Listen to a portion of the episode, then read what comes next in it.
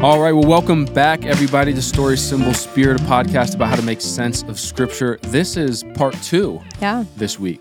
And so we've, we've released a bonus episode. Get to hear us twice. Yeah, that's right. This is really just a way for us to talk more and longer, but to trick people into thinking that we're not. Oh, you guys have to listen to this one Yeah, too. yeah, yeah. But, you know, we, we already did an intro this week. So, Yeah. like, I don't, you know, Jackie, no offense, but we don't need to hear about your cat. We don't need to hear about your I don't want to talk about them, so it's fine. Okay, we're just going to get into the Bible, okay, which Let's is what this podcast is supposed to be about. So we ended uh, verse 14. Is that is that correct? Yep. Genesis 2.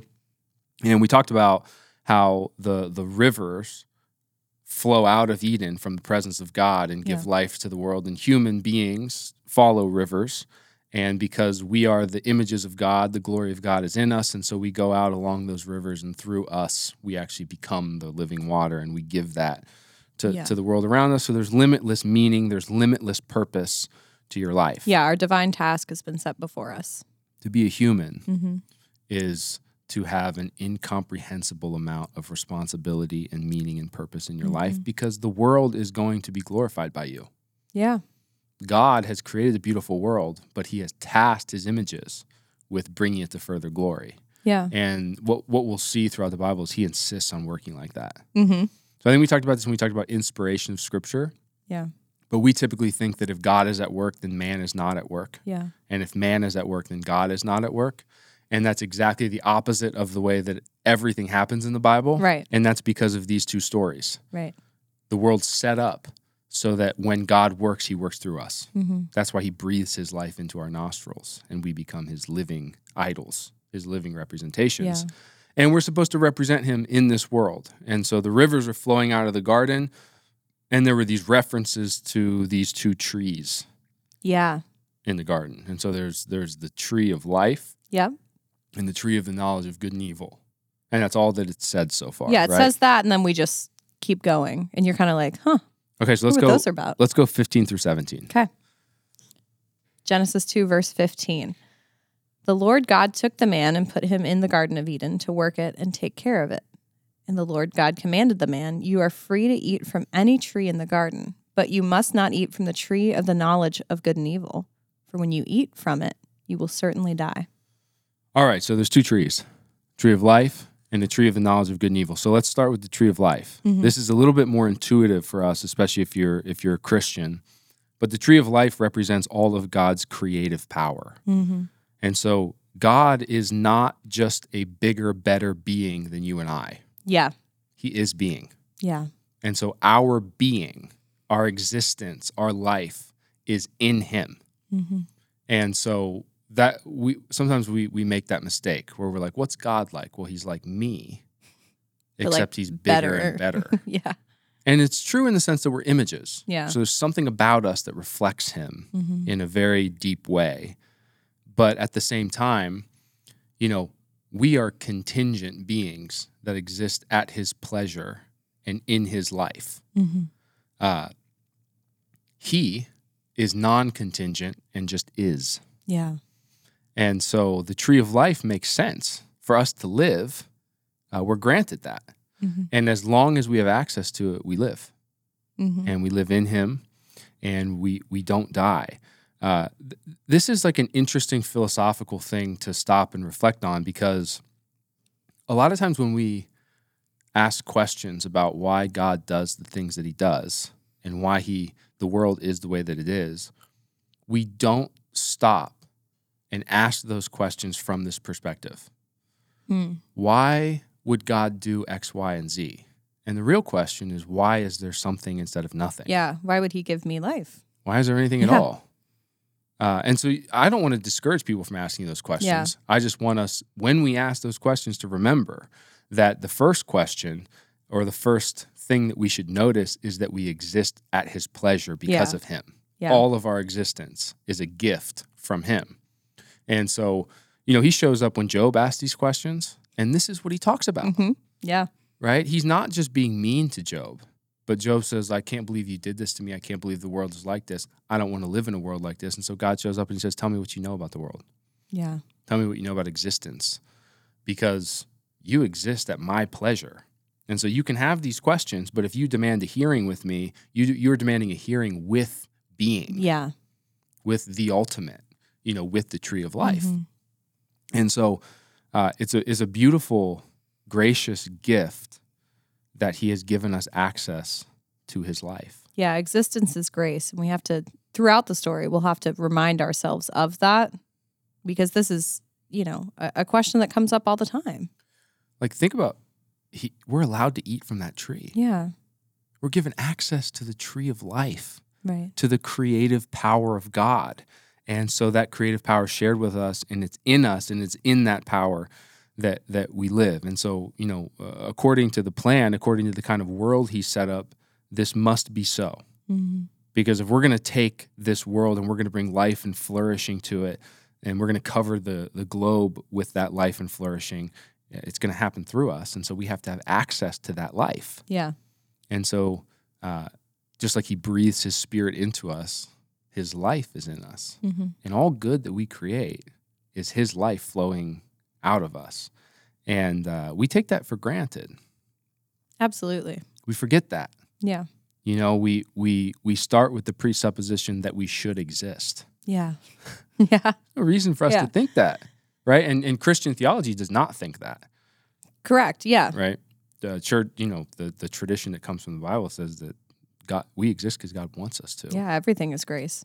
and he gives that to us you know uh, if we don't have that life then we won't be able to fulfill the commission Right. and creation will be in, in trouble Mm. and so that's a little foreshadowing of the trouble that creation gets into in the next four or five chapters but um, what's the other tree the knowledge of good and evil. the tree of the knowledge of good and evil Yeah. so the bible will go on to call you know what's represented in this tree wisdom Yes. wisdom discernment and judgment hmm the ability to move in this world with the power and the life of God and to use that power and that life for his purposes Yeah. in his name and and, and in his in his character right i mean how do we know what's right and wrong Yeah. How do you, how do you know what's good and evil i mean Right. that's a those are big questions Right. And so right and wrong good and evil morality ethics all of that, we're supposed to be god's delegated authorities and so to do this we have to have the wisdom necessary to do it hmm uh, and and what I what I believe about this story and what I believe about the Bible moving forward is that we will as humans acquire that wisdom, hmm but it has to be on God's terms. Yeah. It's His right and wrong. It's His world. Yeah. So so uh, when you look at it from this perspective, to say uh, I don't like God's moral code, Yeah. it it's in the truest sense of the word absurd. Well, again, it's it's a fundamental misunderstanding of the first tree, uh, of that our existence is grace and we're here at the will of God. Right. So then, for us to come in and say, "I don't like how you did this or you set this up," Yeah. it's kind of absurd. Right, right. I mean, w- we are not, we don't exist in and of ourselves. Right? Yeah. We exist in Him. We're His Mhm. images. You know, we're in His likeness. And so if we're going to live a life of flourishing and goodness and beauty, it has to be at His behest Yes. and, and, in in His name and, and in His character. Uh, we have to submit to Him, and, and it's His wisdom that we have to learn. Mhm. It's His definition of good and evil that we have to come to. And that comes from a life of following and learning and listening and patience and obedience. And so, in a sense, we will get to eat from this tree the tree of the knowledge Yeah. of good and evil. We will get the wisdom of God, but it comes on His terms and it comes from a developmental life of learning good and evil Yeah. right and wrong. Um, that's important to know because a lot of times the way that this story is depicted is that God put that tree there to test us, Yeah. to say, well, there is one tree you can't eat from. Let's see if you listen to me. Yeah. That's not true, hmm right? Um, the tree is there and he tells us not to eat from it. Why? Specifically, just quote it. Why does he say we shouldn't eat from it? For when you eat from it, you will certainly die. We'll die if we eat from it. Yeah. So it doesn't say that you can't eat from this tree, and if you do, you're going to break a rule, and I'm going to get You're in mad at you, and I'm going to Yeah. kill you. it doesn't say Yeah. if you eat from this tree, I will kill you. Right. It says the natural consequence of you eating from this tree apart from me Right. is that you'll die. Well, think about everything we just talked about. Does God want us to die? Clearly not. He created us. Right. He didn't have to do that. Yeah. Right. That was at his pleasure. He Right. wants us to exist and live and flourish.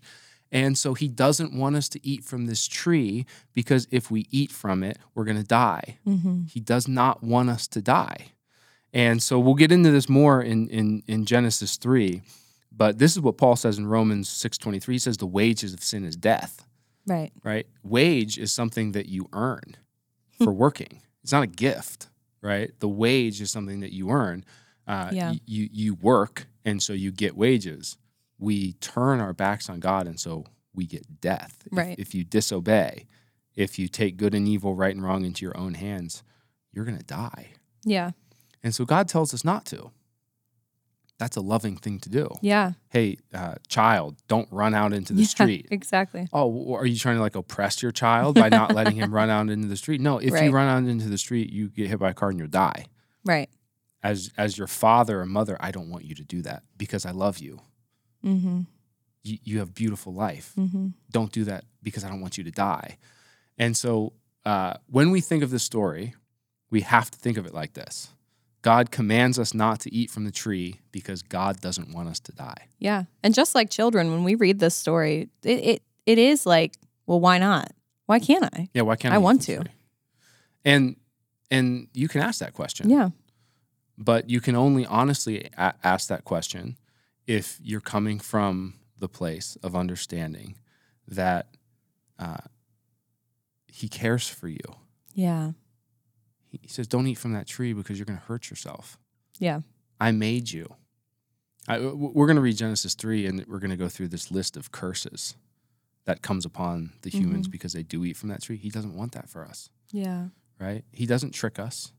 He doesn't put that tree there, tell us to eat from it, and then say, gotcha when we do. Yeah. And he doesn't put it there just so that we can't have it. He puts it there, and I think we will have access to it through a life of following him, Yeah. wisdom, discernment, judgment. Uh, but but to eat from it on our own terms because we want to, because it looks good, which is what we'll see in Genesis three. Yeah. Uh, that will kill us. Well, it's like what we talked about last episode, like wanting to gain wisdom apart from the way that God gives us wisdom. It's like an impossible task Yes. to say, I want what you're offering and I want to learn wisdom, but I don't want to learn it the way you're giving it to me or on your timeline. I'd like it now and Mm-hmm. I'd like it apart from you. slow Yeah. patience. so we're going to read the story of Abraham, and God promises Abraham something, and Abraham has to wait Yeah. and wait Yeah. and wait and wait, much longer than you and I would wait. hmm And uh, Abraham, according to Paul, is a saint. He's an Old Testament saint, and part of the reason he's a saint is because he waits patiently Yeah. and he believes that the goodness of God will come to him.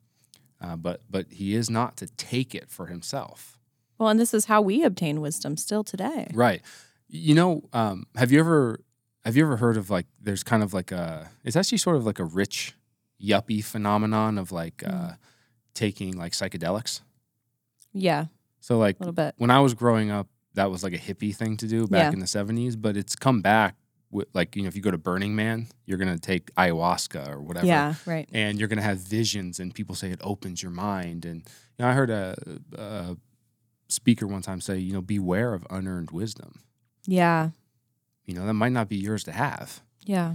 And uh, so, so we still struggle with this stuff today in so many different ways. I mean, Yeah. that's like an obvious example of that because we think that by taking these psychedelic drugs, we're going to become something more. Yeah. right? But according to the Bible, the way that you become what you're supposed to be is a life of following God, A long obedience. long obedience in the same direction. Yeah. And in that patience, the transformation of God. I mean, the church calls it theosis. We become Mhm. like him. hmm He empties himself into us in that in that patience and in that obedience. And so this is all that God is asking for them. You know, I don't even think he's restricting them from eating from that tree. Mm. He's just saying that you don't do it on your terms Yeah. and you will have wisdom, but it will come through a life of of Through me. Me. Yeah. and and you're going to see this uh, when Adam names the animals. Mm. Adam's learning. Yeah. He's starting to exercise judgment. hmm God is allowing him to be a part of his creative endeavors and he's doing what what he's supposed to do, right? So death is something that comes to us because we turn away from the God of life. Yeah. It's it's not that God's mad at you and so he's going to Yeah. smite you. Right. We are products of a God who is life and love. Hmm And if we turn away from that life and that love, then the only logical conclusion, the only logical consequence of that is that we die Right. because that's the opposite of life. Yeah. So then 2 218. 218. The Lord God said, It is not good for the man to be alone. I will make a helper suitable for him. So sometimes the way that this is talked to us, it's it's uh, described to us in modern romantic terms Yeah. that it's not good for man to be alone. That means that he's lonely. Yeah. Uh, but man, Adam here, has unmediated access to God Yeah. and the angels. Yeah. So he's not lonely. Right. We, we have to understand that. He's not isolated and lonely, and so God needs to give him a wife. Right. That's not what this what this is saying. Um, he's in loving communion with God, and so I think what this is saying is that part of the commission of the man, of the human, Adam, is to be fruitful and multiply Yeah. and to rule and subdue the earth, and that purpose of humanity is not possible by himself Yeah. right? So he can't be fruitful and multiply by himself. Right. He can't rule and subdue the earth by himself. Absolutely. And so, uh, atheistic evolutionary sociologists will tell you that humans are hyper social creatures, Mm-hmm. that all of who we are has to do with being in community with people. Yeah. This is why shame is a big deal. Yeah. Because the way that societies create their boundaries is they create honor and shame. Mm-hmm. and to be shamed by your community to be to be sent out of your community is a big deal Yeah.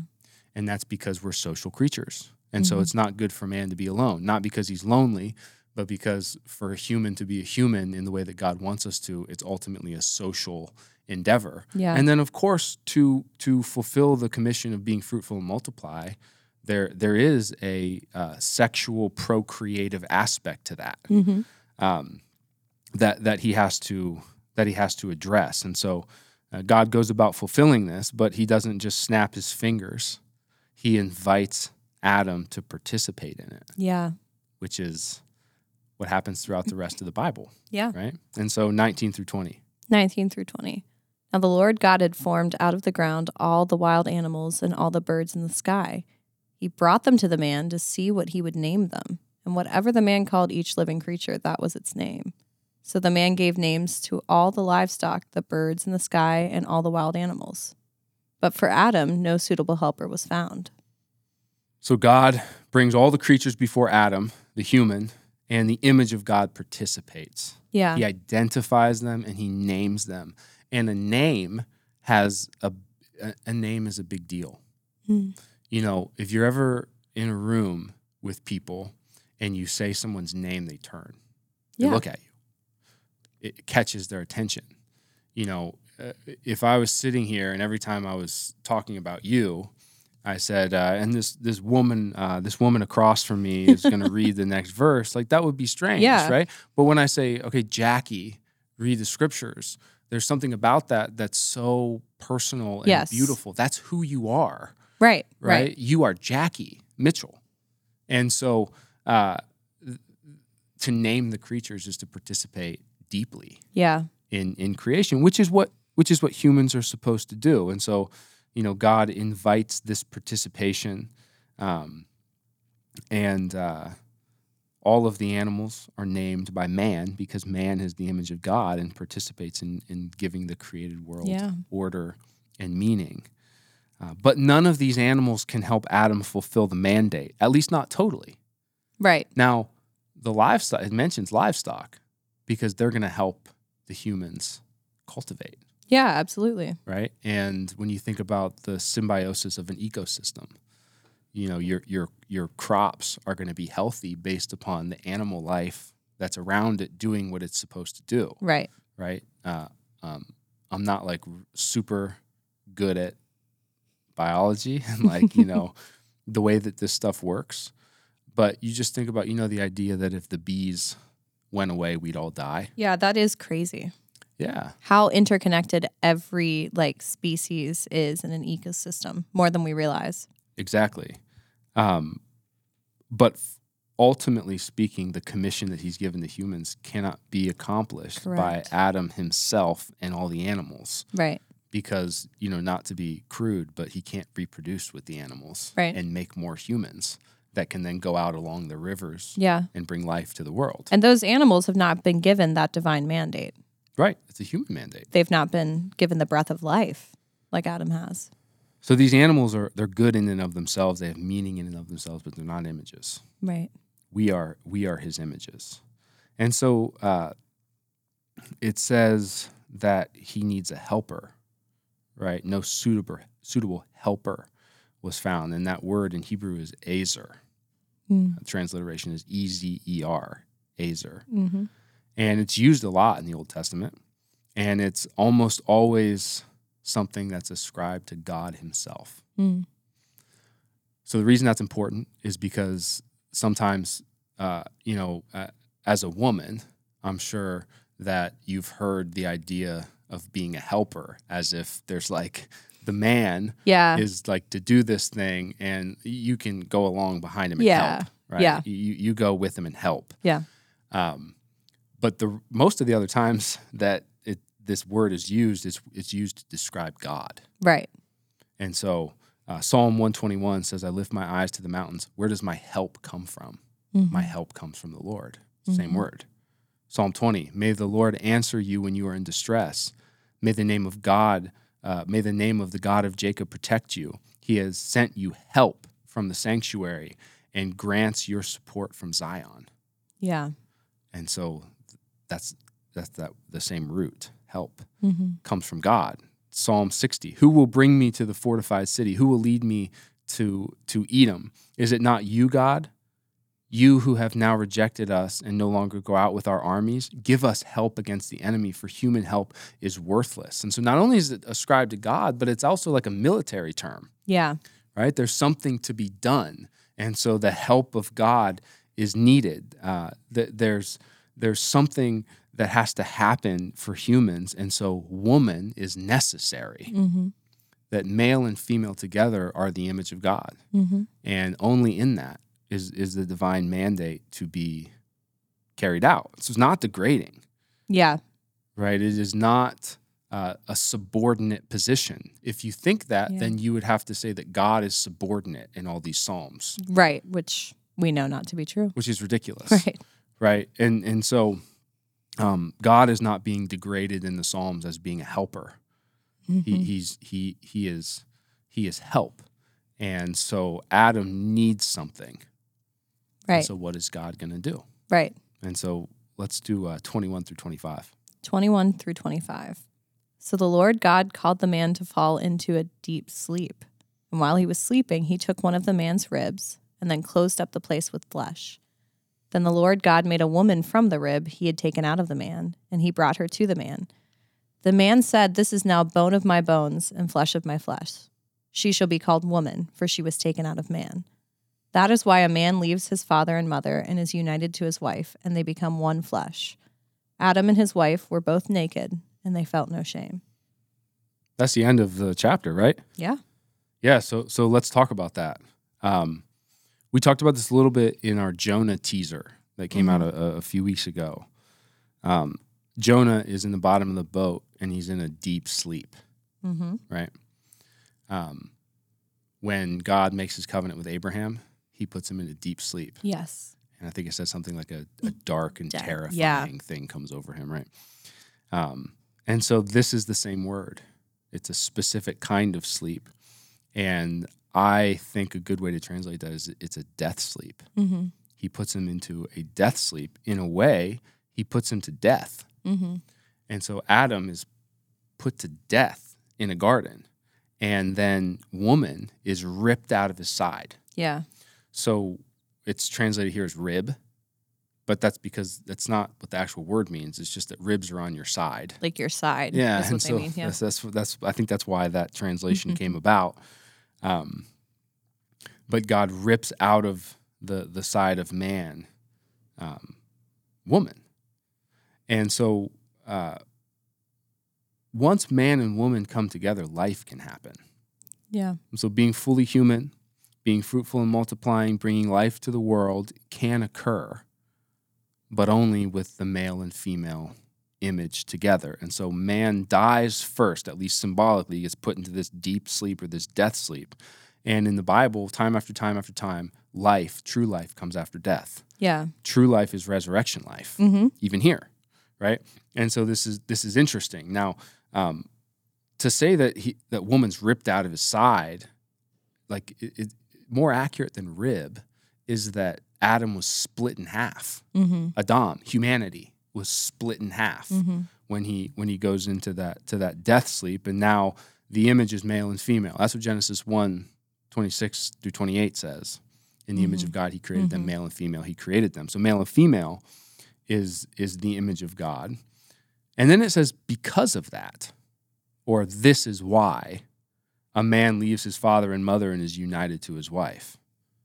Yeah. Well, why? What does that mean? Right. Like he wakes up and he sings a song to his wife Mm-hmm. bone of my bones, flesh of my flesh. I will call you woman, for, for you were taken from man. And so in the garden, man gets split in half, Mm-hmm. he gets split apart. And so in marriage, what was split apart in the garden Mm-hmm. comes back together. Mm-hmm. So a man leaves his, his father and mother and becomes united to his wife. Mm-hmm. that which was split apart in the garden comes back together in marriage. So marriage is a pre-fall ordinance, Yes. um, and that's because humanity's split in half, male and female, Yeah.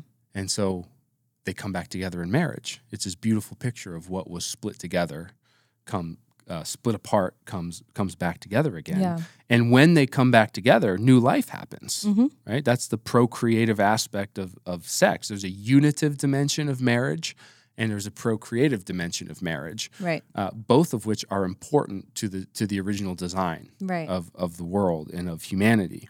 And this is actually the, the root of the Christian sexual ethic. yeah. So, so male and female, um, you know, uh, in, the- in the sacramental covenant of marriage, they, they come back together again mm-hmm. and so that which was pulled apart come comes back together, and the commission for that occurs, uh, and the great commi- or the, the commission to to fill the world with life happens in this union, Mm-hmm. and so um, Jesus mentions this in Matthew 19 when they ask if they can divorce their wives if they have a certificate Yeah. because Moses created created this law. And he says, Haven't you read that in the beginning God made them male and female and said, For this reason, the man will leave his father and his mother and be united to his wife, and the two will become one flesh. So they're no longer two flesh, but one flesh. And therefore, what God has joined together, let no one separate. Yeah. So that's Christian marriage. And, and I know that that's not the way we talk about marriage in the secular world. Yeah. For sure. So, so we actually in in March, uh, in February and March, our church did a series on marriage. Yeah. And the biggest problem with modern marriage is it's it's looked at as a partnership. Yeah. So as long as you Yeah. help me do the things I want to do, I'll stay with you. Yeah. But when that stops, we'll just get divorced. And you and you see that. Yeah. This is the typical trajectory of marriage in, in our Mhm. world today. Um, it's not biblical marriage. Mm-hmm. In biblical marriage, that which was ripped apart in the garden comes back together in marriage. Yeah. And so that's why Christian marriage is defined the way that it is. That's why Christian marriage is controversial Mm-hmm. in, in the world today. That's why the Christian sexual ethic is is controversial, but it's very clear and it's right in the beginning. yeah. before the fall. That this is how the, the world was designed. This is how male and female were designed. And male and female together as the image of God take the Great Commission forward. Yeah. Uh, Jesus or, or Paul talks about Jesus being the new Adam, Mm-hmm. Yes. right? And Adam means human. So Jesus is the new human. He's the, the new humanity, right? And so Adam is put into a death sleep and his side is ripped open and he wakes up. He's in a garden and he has a bride. Mm-hmm. And that which is supposed to be together comes back together again. Mm-hmm. Uh, the church is consistently called the bride of Christ. Yes. So Christ is the bridegroom, and we as the church are the bride. And so Jesus Christ gets put to death, and when he's on the cross, they stab him in the side, Yeah. and then he goes into a death sleep. He dies, and then when he wakes up, Mary Magdalene's in the garden with him, Mm-hmm. the the first of the church, the bride of Christ. mm-hmm. So it's actually the theological reason that that the women are the first ones to see the resurrected Christ because he's the bridegroom Yeah. and the church is the bride. So Christ uh, gets put in a, to death, and he wakes up in a garden with a sore side and a wife, the church. right. Just like Adam Just like Adam. gets put to death in the garden, wakes up with a sore side and, and a wife. Right. And when Adam sees his wife, he is so overjoyed that he sings Yeah. a song of praise. And so this is how Christ feels about us. Mm-hmm. that that that which was ripped apart in sin, Yes. God and and man comes back together in Christ. That's why the metaphor is what it is. That's why uh, the church is the bride of Christ, and that's why Jesus goes, you know, gets put to death, hurts his side, wakes up with a bride. It's the same. He's the new Adam, Yeah. Right? And and and so these are the symbolic pictures that the Bible weaves together. Mm-hmm. And uh, Genesis 2 here, male and female, husband and wife, Mm-hmm. is carried forward and ultimately fulfilled in, in Jesus bringing humanity back together with God. That which was ripped apart comes back together. And uh, we are the bride of Christ. Yeah. And we meet him in a garden. And new life comes from that Yeah. right? So you can take this metaphor like all the, all all the way through. Um, and so this is the foundation of of uh, biblical anthropology. Yeah. This is what it means to be human in the Bible. Everything we said in Genesis one about being an image of God, everything we said in Genesis two about being an image of God, what Genesis two says about male and female. And how the commission happens, what Genesis 2 says about what gets ripped apart comes back together, we get ripped apart, come back together in Christ. And uh, all of this is happening in the first two pages Yeah. of the Bible. You know, and they've still got work to do together.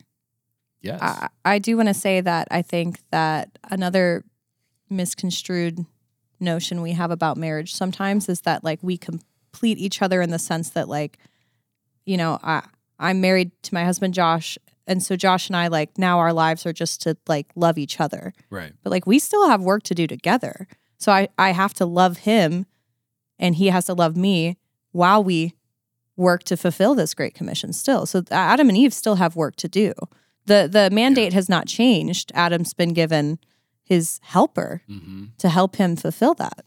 Yeah. And, and, and um, all of the things that are controversial in the New Testament about submission, Yeah. uh, you know, all of that, it just tied directly back to here. Yeah. right? Like there's mutual submission. A wife submits to the husband, but the husband is supposed to image Christ. Mm-hmm. And what did Christ do for his bride?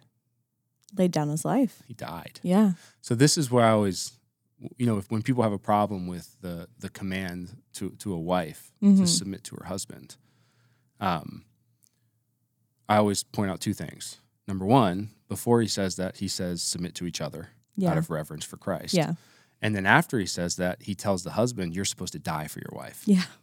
So a lot of times what happens is we take that, you know, our in our sin, we take that idea of submission and we think it means the kind of submission that like Rome Yes. demands Yeah. from its citizens, right? So you you will listen to me or I'll hurt you. Yeah. I'm the boss. So you'll listen to me. And we're like, okay, well, that's what submission is.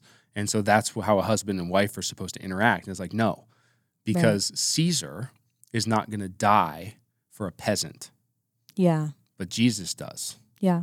And so the the the most difficult gender role definition in the New Testament is for the husband. Mm-hmm. Uh, as as the husband in a marriage, you are supposed to give all that you are and all that you have for your wife. That's how you image Christ. Mhm. There's no other way. Mm-hmm. And that command is given specifically to the man that you are supposed to die for your wife. And so, um, most of the time, uh, the the controversy is that well, if we think about submission in in the basis that the world thinks about it, that seems like it's not a good thing. Yeah. Correct. right. That's not a good thing. Yeah. That would be bad. That would not look like Jesus. That would not look like God. That would not look like this story. Um, but when you when you take the story as it is and the symbolic nature of of what this story is telling, and the spiritual aspect of us being images of God, um, to to submit mutually and to lay down your life for someone, that's the model Yeah. that's Christ as the bridegroom, what he does for his bride, the church, and that's what a husband and wife are to do in, in their marriage together. And when we live like that, the the glory of God Yeah. flows out of us into the world like living water, Yes. Yeah. right? Um, and so the reason I'm enamored with the first two chapters of Genesis, and I actually get made fun of for this, even more so than than wear, for wearing sweaters too much Right. is because Genesis 1 and 2 paints a picture of humanity that is way more beautiful than we think. Absolutely. And so I am adamant that we start here. You don't start at the story that we're going to read next, which Yeah. is sin. That's really important because sin's going to bring death into the world and that ruins everything. But you don't start there. You start with what we're supposed to be. Yeah. If we aren't heartbroken by Genesis 3, I don't think we have read Genesis 1 and 2 fully enough. Right. And and if you're not heartbroken by your own condition, Yeah. And and the way that sin comes like it keeps us from Yes. being this beautiful story that's been set up in Genesis 1 and 2. Mm-hmm. That's what we're supposed to be. That's our purpose, that's our calling, that's the meaning of being a human. That's what God wants for our life. That kind of flourishing, that kind of beauty, that kind of participation in the divine. And sin ruins that. Mm-hmm. But a lot of times when you begin with sin, you never get to the place of like, why should I like why should I do all this again? And we create these weird theologies where it's like, well, you need to give your life to Jesus so you don't go to hell. Right. And it's like, well, you do need to give your life to Jesus so that you're not eternally separated from him. And so that the love of God that's going to pervade the world at some point does not come upon you like a burning judgment. Yeah. That's true. But the reason that you ought to give your life to Christ is because there is no life outside of God. Yes. And yeah. Christ brings you back into that life. And so the beauty of Genesis 1 and 2 is what we are supposed to strive for in our life union with God, being what we were created to be, and bringing that beauty into to the world around us um, in Christ because he's the one who brings it back together again. Right. So, Genesis 1 and 2. What do you think? Do you I- like it? I Loved it. it's great. Big fan. Big fan. Big fan of Genesis 1 and 2. I think it's so beautiful. And I think, you know, no matter how many times we read it, we have to reset. And clearly, the rest of scripture, these themes and these verses are, are referenced a crazy amount of times. This is what we will camp on for, you know, most of the redemption story. Right. Even through Jesus. Yeah. And then you read Revelation. Yeah. And, And it's like a all- retelling of, All, all of a sudden, you look at the New Jerusalem and you're like, oh, oh, I know what this is like. recognize a lot of this stuff, Exactly. So we have to know this stuff. Yeah, yeah. We, we really should Yeah. because uh, we, we, you know, we sell ourselves short and we sell the beauty Mm-hmm. of our faith short if, if we don't. And so you get through Genesis 1 and 2, and now you have the created world. It's in front of us. The story begins, the symbolic nature of the world and the spiritual reality of the world that we inhabit is, is all right here. And it's been set now at the end of, of Genesis 2. And so, you know, it's it's this really beautiful thing, you know, just to kind of summarize and wrap up the first two chapters of the Bible, God creates a world of incredible diversity. Mm-hmm. He creates geographic diversity, mountains, rivers, plains, forests, seas, deserts, animal diversity, animals that walk and run and swim and fly and swing on trees, and animals that are large and small and fierce and meek. And there's plant life diversity, there's trees and bushes and uh, you know, meteorological diversity, clouds and sun, rain and shine, wind and stillness. And why does God create a world like that? Because he's incredibly complex. Mm-hmm. And so, giving us a one plane vision of reality is never going to give us the revelation that He wants us to have so that we might know Him. But by creating a world with all of this diversity and all of this beauty in it, we start to understand who He is. Yeah. You can start to layer these pieces on top of each other and you create a mosaic of what God is like. Now, we'll never fully understand, right? We'll never fully be able to comprehend an infinite, eternal God. But what he has given us in all of its difference and diversity and change and development, uh, he's put in front of us as a gift yeah. because he wants us to know him. Mm-hmm. And so we look at what he's created. And by looking at what he's created, including ourselves and each other, we see his stamp. And so we can know what he's like to, to some degree because of the gift that, that he's given us. Um, the universe and everything in it symbolizes God. Mm-hmm. And we should live our lives sacramentally in the sense that when you walk outside, you really can look at the trees and the grass and the sky. Yeah. And if you have the, the, the fortune of being close to a mountain or a beautiful sea Mm-hmm. or rivers, you can look at this stuff and you can see the face of God in it. You see what he's like. And you can worship because of that Yeah. right? Like you're not supposed to go up to an elephant and worship an elephant. But you look at an elephant and it's like that thing exists. Look at it. Yeah. Look at look at how big it is. Look at how complex it is. Like that that and so you look you're supposed to look at an elephant and worship God. Mm-hmm. You're supposed to look at a mountain and not be like, "Oh man, I'm awesome because I climbed to the top of that mountain." Yeah. You're supposed to look at the mountain and say, "That mountain is awesome because God made it." Yeah. and you worship God because of that. And everything in the natural world is like that. Everything in this universe points to God. And so we as Christians, we do view the world symbolically like that. Mm-hmm. It doesn't mean it's not real. It doesn't mean what we know about atoms and weather patterns and the water cycle and the the earth's spinning on its axis and its rotation. It doesn't mean that stuff's not true. It just means that that's not the most important thing about the world Yeah. the most important thing about the world is that the world and everything in it points to him Mm. and we can live a life where we see that and we worship him because of it and in that worship we become more fully what we were created to be Yeah. which are his images who live in him and who are the beings through whom his life goes out into the world Right. and uh, we have to reorient the way we see the world to understand Mhm. that. When I wake up in the morning and I open my blinds, that's not always the first thing I think. No. Look at this beautiful world. No. Let me worship God. But that is what it was intended to do. Yeah, we have a really hard time with gratitude. Mm. Um, but if we remember that existence is grace, we'll start to have an easier time with it, I think. Yeah. If we can continually remind ourselves. And that's what Genesis 1 and 2 does. And so my advice is to take the idea of submission and start here. Mm-hmm. The, the first thing that we submit to is that God determined how things should be and what they should mean, and He created them. And so we have to interact with everything like that. Yeah. That's submission. We submit to Him in that, where we don't just take it for granted.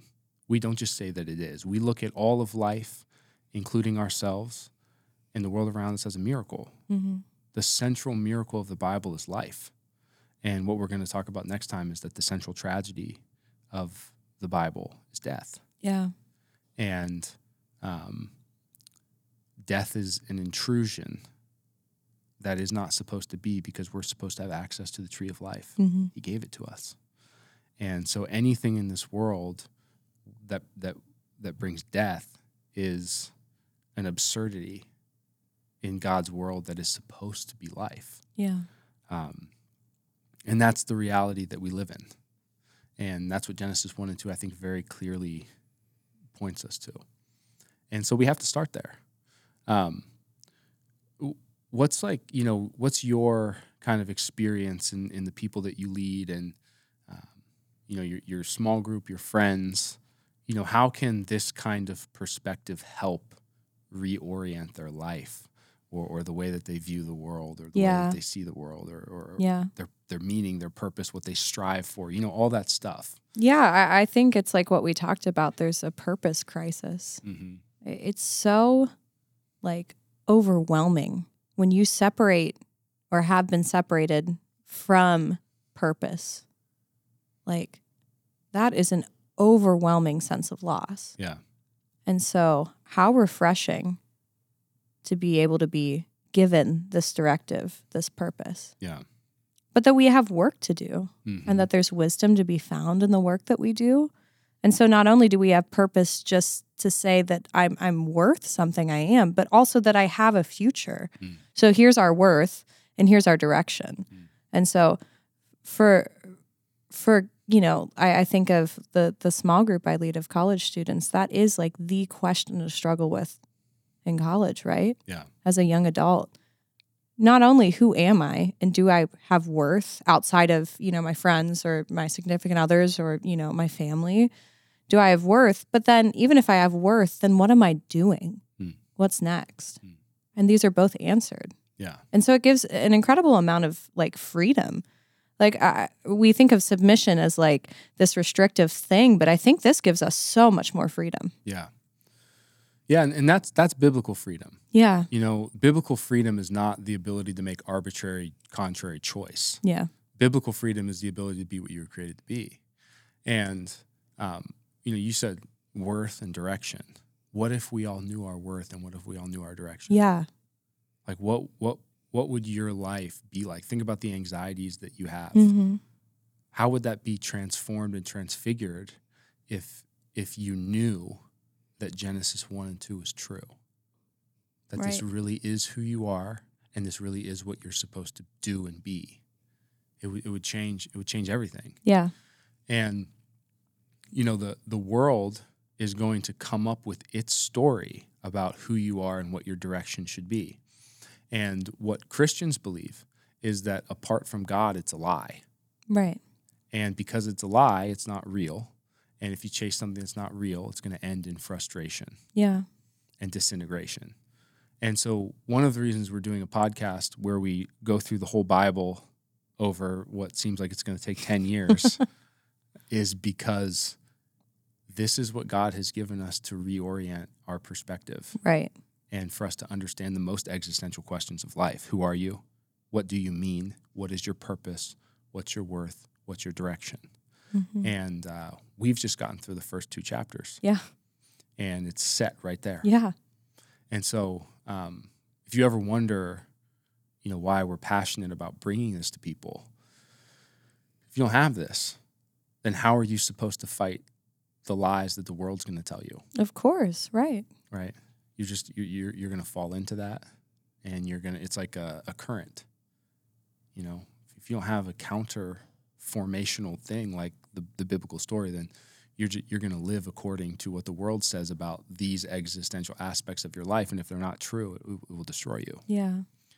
And so, in Christ, as Christians, through the power of the Holy Spirit, we actually have the ability to be the beings of Genesis one and two. Yeah. That's a beautiful thing. Absolutely. And so, um, to me, Genesis 2 ends when you take it all together on a very uplifting note, Mm-hmm. right? And then it gets really, really bad. Yeah, I know. it's like you end Genesis 2 and you're like, this is awesome. I hope no one messes anything up. Let's, hope stop, nothing go, goes wrong. let's stop here. Let's stop. And so, uh, we're going to open the next episode with uh, it's uh, we were laughing about this before we got started because it's like the look, they're they're married. There's a husband and a wife. It's so beautiful. It's so good. The commission goes forward, and then the very and they're, and they're naked and not ashamed. And then it's like, and then there's a talking snake. Like, what- right away. What's happening? Uh, and so so we'll get into that. We'll get into what it means for there to be a talking snake. right. We'll talk about things like, uh, um, did a snake used to have legs? Yeah. Because Big question. something in there about God makes the snake crawl. Like, what does that mean? Yeah. um, uh, and and so a, a lot of the a lot of the the stuff you know we don't want to be scared to talk about that, and so we'll talk about that next. The time. stuff that you you have the question about in Sunday school, no one ever gets around to. yeah, yeah. Your teacher's like, oh, we'll talk about it later. Yeah, it's fine. All right, so I'm excited. I am excited to talk about that, even though it gets dark yeah. compared to the beauty of what we just read. Um, the, the fact that when you read the scriptures, no matter how dark whatever passage you're on, because the fall is dark, Judges is dark, a lot of the prophets are Yeah. dark. Uh, n- no matter what, we remember that at some point Christ comes and all of what we're talking about is redeemed Yeah. and that God refuses to leave us behind. And if left to our own devices, we will destroy ourselves. We Mhm. will believe the lies. We will f- disintegrate uh, uh, away from what we're supposed to be. But in Christ, um, we're, we're integrated Yeah. again into the life of God. And so, uh, even though the Bible has dark parts to it, we should never be dismayed Yeah. when we read the Bible because we, we're living in the promise as Christians, Yeah. especially this side of the, the cross and the resurrection. Absolutely. Right.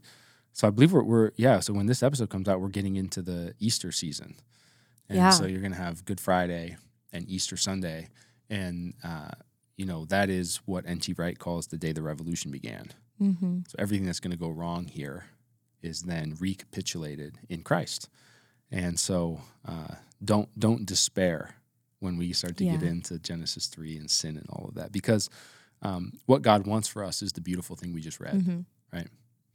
All right. Well, I think that's it. You got anything else before we before we wrap up? Nothing else. That's it. All right. Well, we hope you guys enjoyed this this two part series on Genesis two, and we are now through the foundation of the Bible. The Mhm. story has been set, the symbolic worldview has been set, and the spiritual reality of the kind of world that we live in has been set. And so we can now read the Bible going forward from that framework. And next time we will begin Genesis chapter three, verse one. All right. See you guys soon. All right. See you guys.